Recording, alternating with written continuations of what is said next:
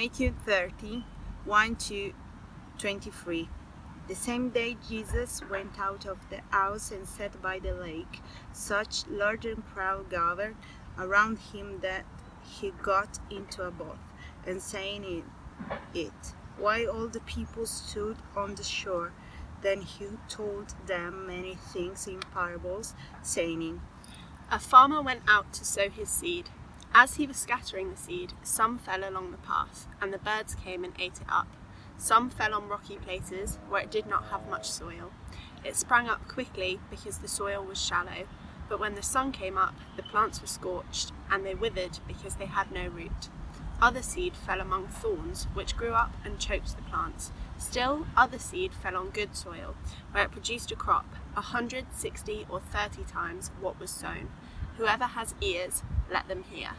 The disciples came to him and asked, Why do you speak to the people in parables?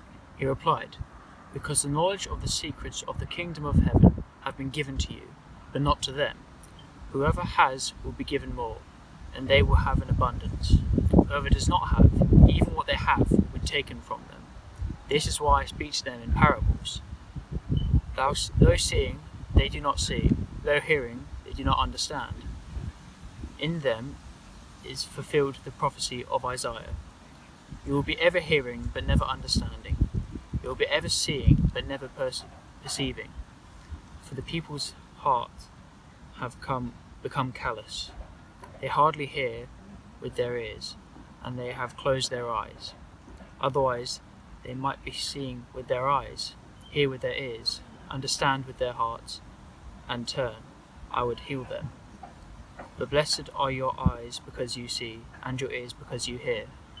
For truly I tell you, many prophets and righteous people longed to see what you see, but did not see it, and to hear what you hear, but did not hear it. Listen then to what the parable of the sower means. When anyone hears the message about the kingdom and does not understand it, the evil one comes and snatches away what was sown in their hearts. This is the seed sown along the path. The seed falling on the rocky ground refers to someone who hears the word and at once receives it with joy, but since they have no root, they last only a short time. When trouble or persecution comes because of the word, they quickly fall away. The seed falling among the thorns refers to someone who hears the word, but the worries of this life and the deceitfulness of wealth choke the word, making it unfruitful.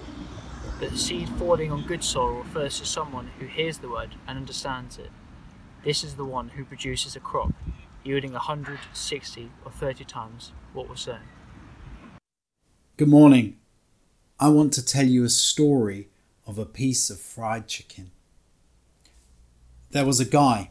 He was very, very well dressed. He was funny, engaging, entertaining, and friendly.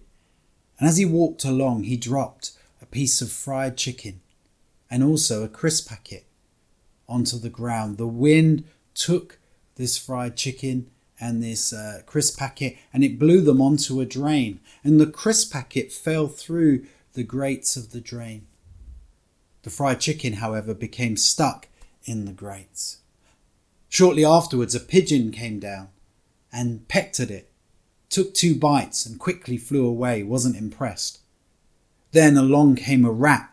The rat began to gnaw at this piece of chicken, and it stopped, decided it wasn't good, and went away.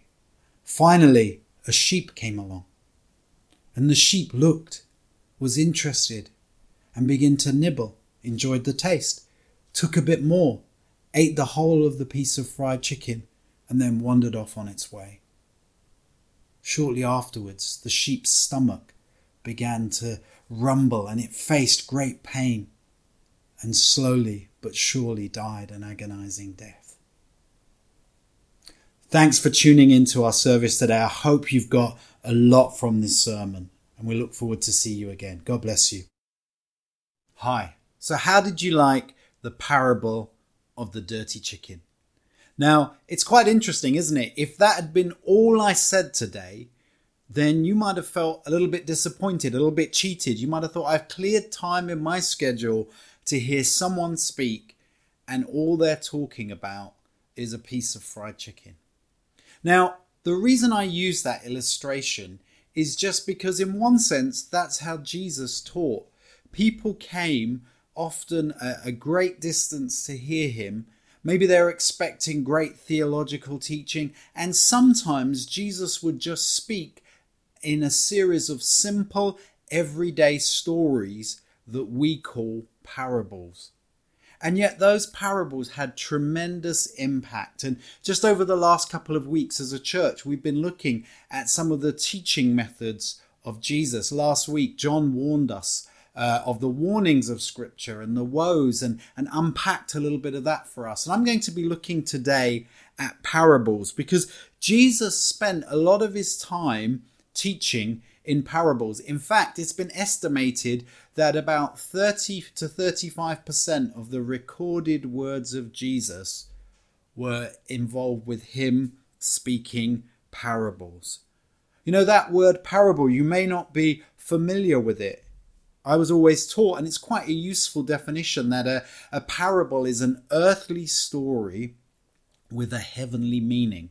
So just think about that. That Jesus taught in earthly stories with heavenly meanings. But I think we need to unpack it a little bit more than that as well. The words that are used for a parable in the New Testament encompass things such as a, a riddle or a story or a proverb. They uh, they paint a picture. Somebody actually once helpfully said that parables are a window that helps us to see through that window a much bigger picture behind it. And so we should be thinking about what is it Jesus was doing when he was teaching in parables. First thing I want us to see is that parables reveal and parables also obscure. Parables reveal, but they also obscure.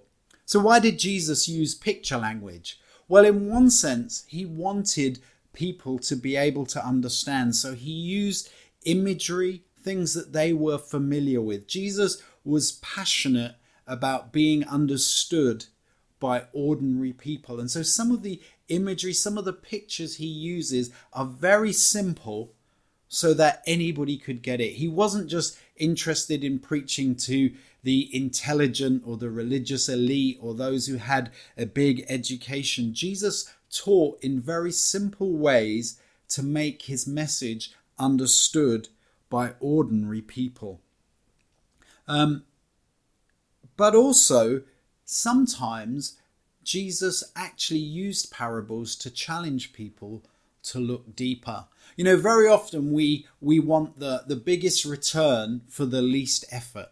And parables actually challenge that. They require us to look a little bit more closely in parables, sometimes we don't just have to uh, uh, just hear it once, but we have to really think about what it is that Jesus was saying. If parables are earthly stories with heavenly meanings, I want to say to you that the meanings behind them are often not that clear what happens with parables is that we're drawn in and we're forced to look again. It's almost as if Jesus is saying, Here's a story. What do you really think about it? And, and in looking at it, we're forced to do a double take and to look more closely. What at first appears to be the truth often isn't the thing that Jesus is honing in on. And so with parables, we're forced to go and look more closely. Sometimes our initial reaction isn't the right one. Very often, it's really interesting that Jesus takes people on a journey.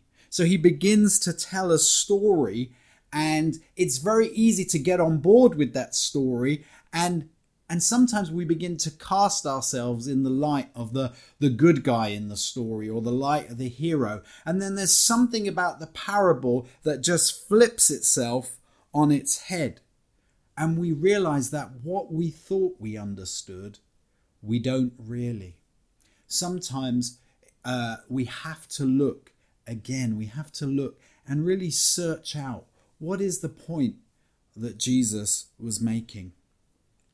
I don't believe that Jesus deliberately obscures things in a perverse way just to uh, because he wants to leave you frustrated. But it's almost like camouflage. It's there. It's hidden in plain sight. Parables can have a, a different effect depending upon our hearts.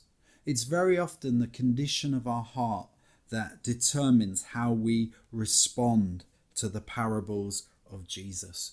One of the interesting things here in this passage about the parable of the sower, which is what I'm really preaching on today, not the uh, parable of the dirty chicken, but one of the things that Jesus does here is that he actually unpacks it. It's one of the times where the disciples, and we see here in Matthew, the disciples come to Jesus and they say, Jesus, why do you teach in parables? Why all these stories?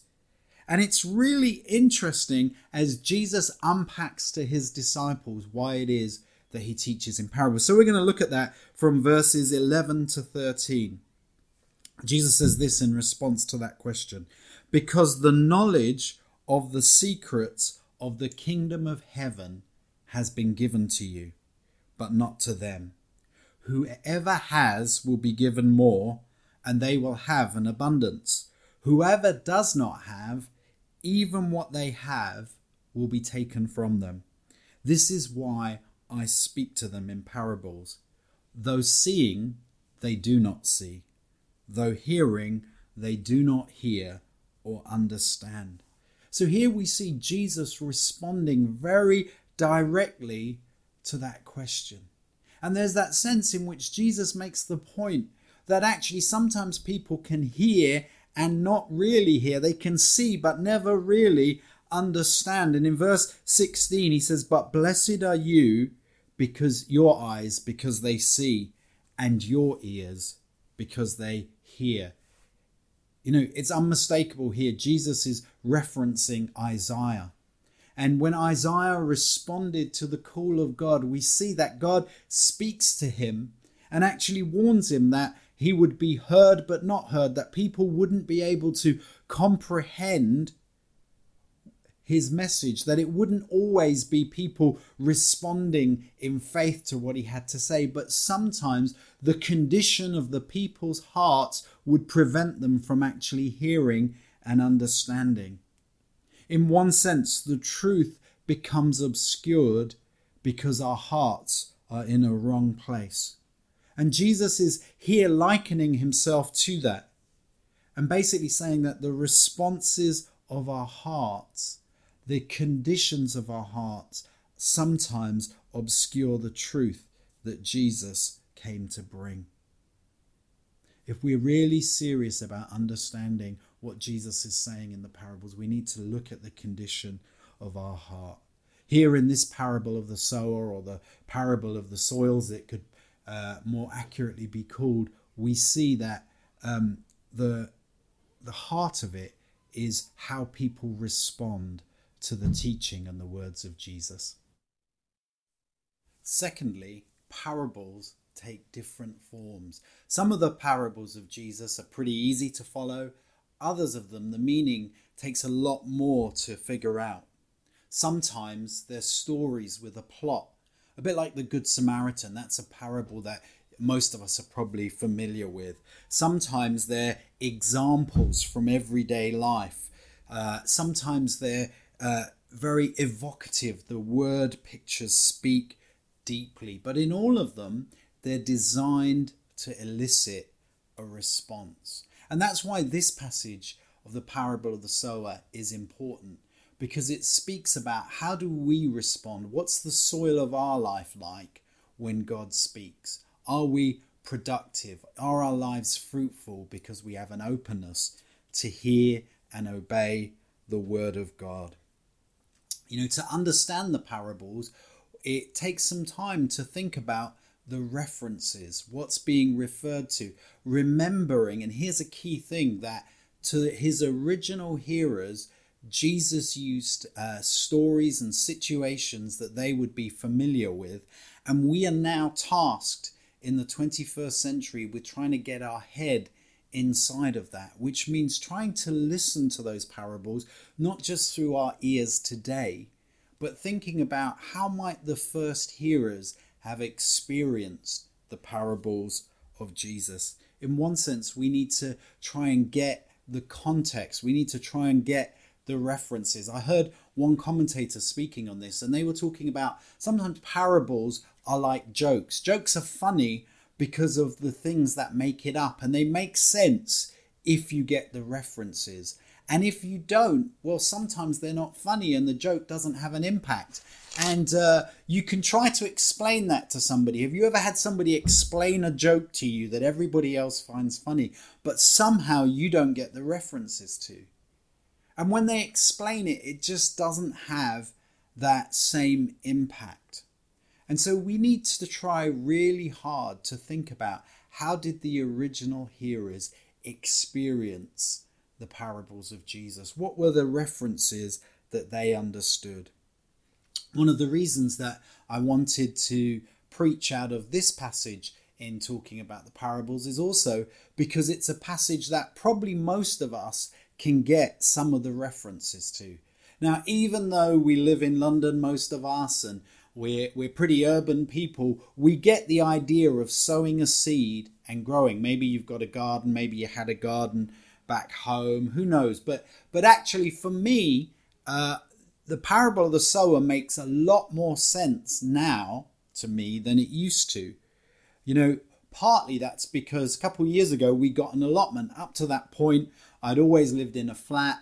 You know, vegetables come from the grocery store, right? I didn't really think about the ground and how that produces things.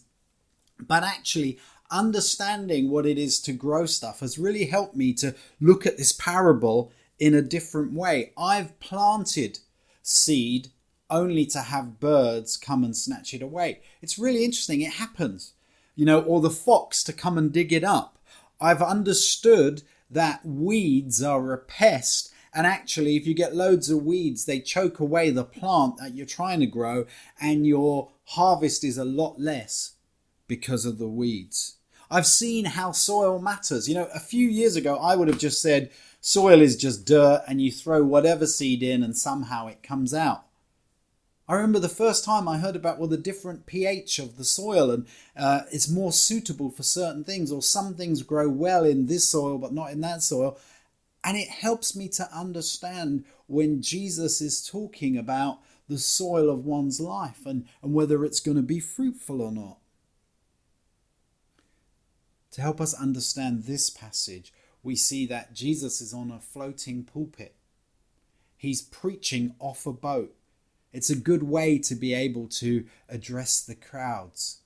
I'm kind of wondering if uh, Peter or one of the other disciples got bored or it was going along. They might want to rock the boat and end the sermon early. Hopefully, that's not what you're thinking right now about ending the sermon early.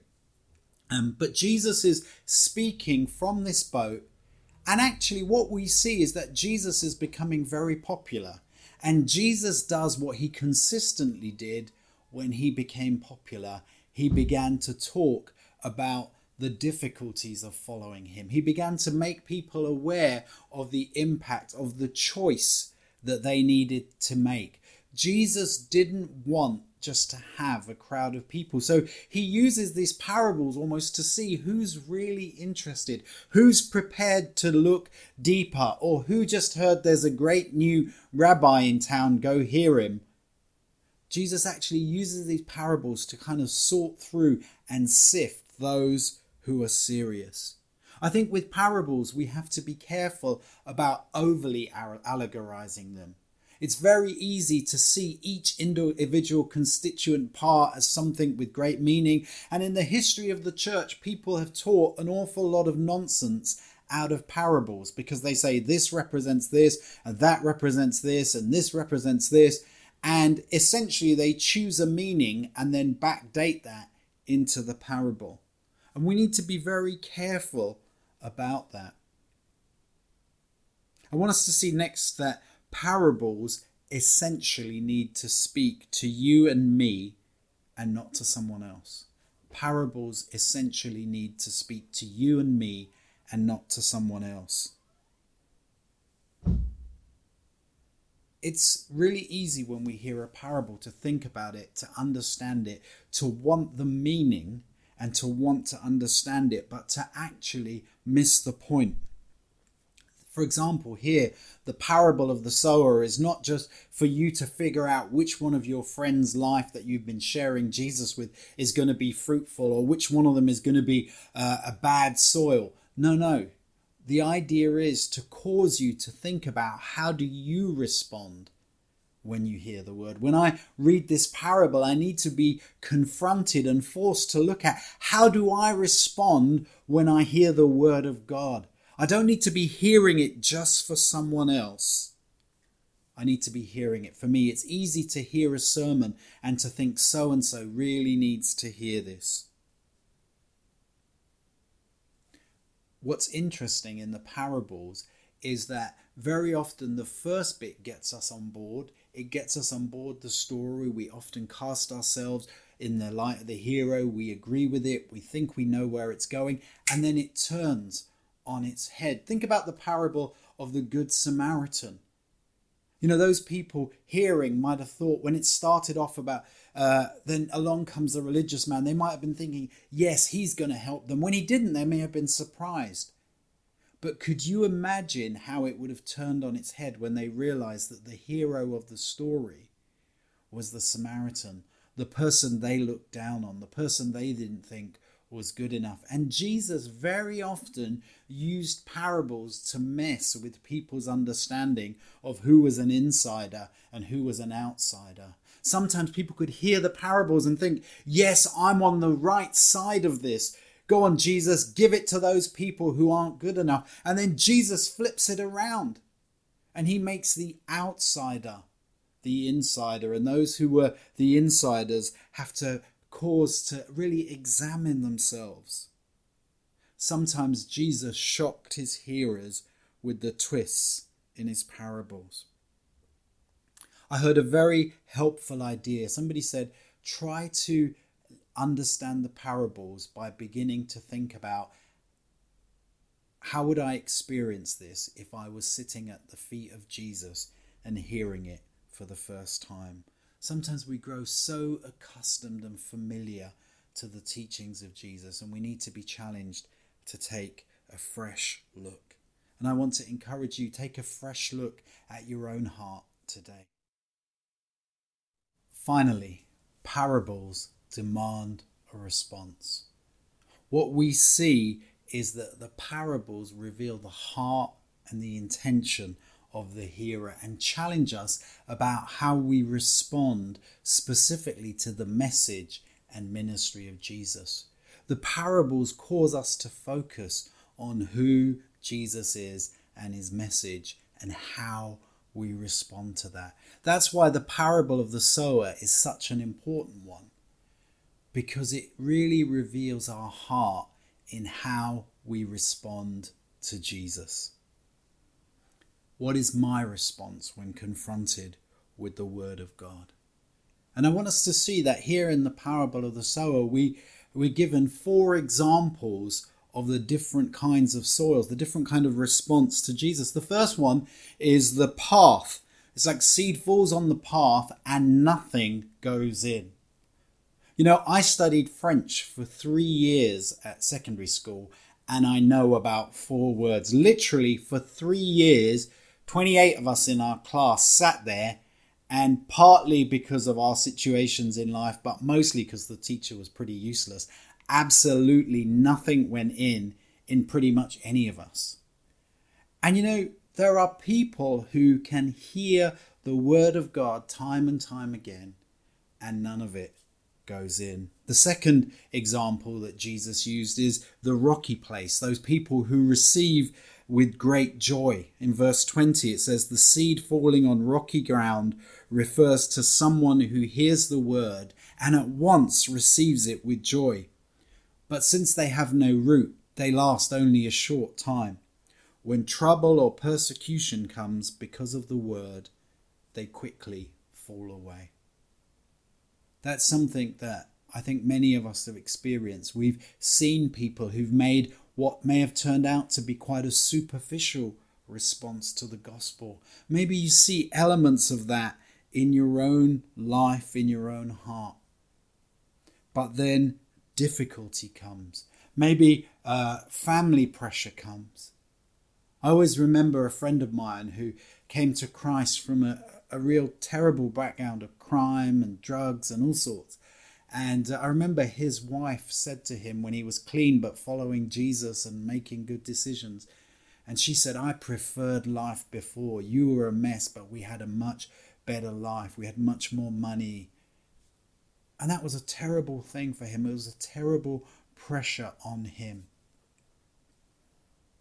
I want you to think about your own life. Maybe uh, the difficult times have come and they it's tempting to have the joy of following Jesus stolen away.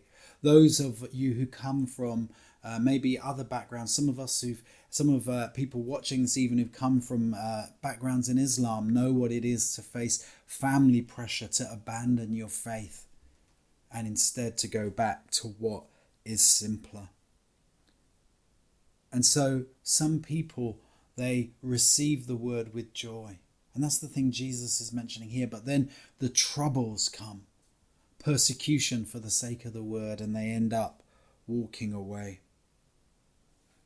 The third example Jesus gives is thorns. It's, it falls amongst the thorns. Uh, in verse 22, we see the seed falling among the thorns refers to someone who hears the word, but the worries of this life and the deceitfulness of wealth choke the word, making it unfruitful.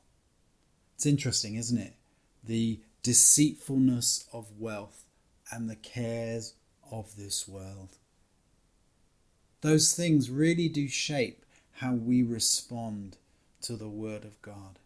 If money is our God, if success, if self esteem, if, if we make these things an idol, how people think about us, that we want to be respected, it will always limit the impact of the word of God. As we come to the scripture as we as we have uh, the bible explained to us do we have open hearts or are we thinking what does this mean for our status?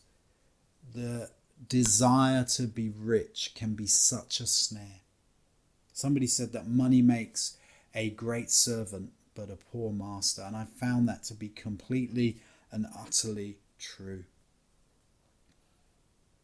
The cares of this world and the deceitfulness of riches. Brothers and sisters, we really need to ask God to deal with our hearts on that so that our hearts are responsive. Again, the whole idea of the parables is to draw us in and to almost, in one sense, capture that that sense of being impacted and to draw us to a place of response, not just to sit on the fence. But then we also read of the good soil that produces a harvest. Verse 23 But the seed falling on good soil refers to someone who hears the word and understands it. This is the one who produces a crop yielding a hundred, sixty, or thirty times what was sown. In other words, to approach the word with an open heart, saying, God, I want to understand it, not just with my head, but with my heart, and I want to be changed by it. And again, when it comes to understanding why Jesus taught in parables, because he wanted people to be able to understand, but he wanted to draw them to a place of response. You know, because Jesus demanded response. The parables often focus on the kingdom of God. It's the now and the not yet. When we speak of the kingdom of God, it's the now and the not yet, that which is and that which confronts us about what is to come. But also, the parables force us to the point of decision. They force us to really understand our role and our need to make a decision. You see, hearing the parables of Jesus, hearing any of the teachers of Jesus, actually bring with it a responsibility. What am I going to do with what I've heard? And the parables often, in a very powerful way, tug at the heart. They remind us of the future, but they call us to make a decision in the now. Many of the parables find, a focus on finding grace now or facing future judgment. They force us to think about finding grace now or facing future judgment. The point is that our response in the now determines our future. The uh, parable that Jesus speaks after the one of the sower is the pearl of great price. And I love that that encapsulates the idea of a response. When the man finds the pearl of great price, what does he do? He gives up everything. And the call to follow Jesus, the call to be in the kingdom of God is to leave everything behind because when one finds Christ, one finds the pearl of great price, which is worth leaving absolutely everything behind for. It's really interesting. In the parables, we often see that when lost things are found, then there is great, great joy. Brothers and sisters, there is great joy awaiting those who hear the teachings of Jesus and make a choice to follow him. Two things I want you to think about as we close today. Firstly, take time and again and read through the parables of Jesus and allow them to speak to you and to provoke you to response. Remember, when looking at the parables, try to keep the main point the main point. Don't get sidetracked looking for hidden meaning in all kinds of side points allow the main points, the thing that Jesus is, is getting at, to speak into your heart. And then, secondly, specifically today, just take some time to ask the Lord to show you the state of your own heart. Are you open to hear and receive with joy the teachings of Jesus? God bless you.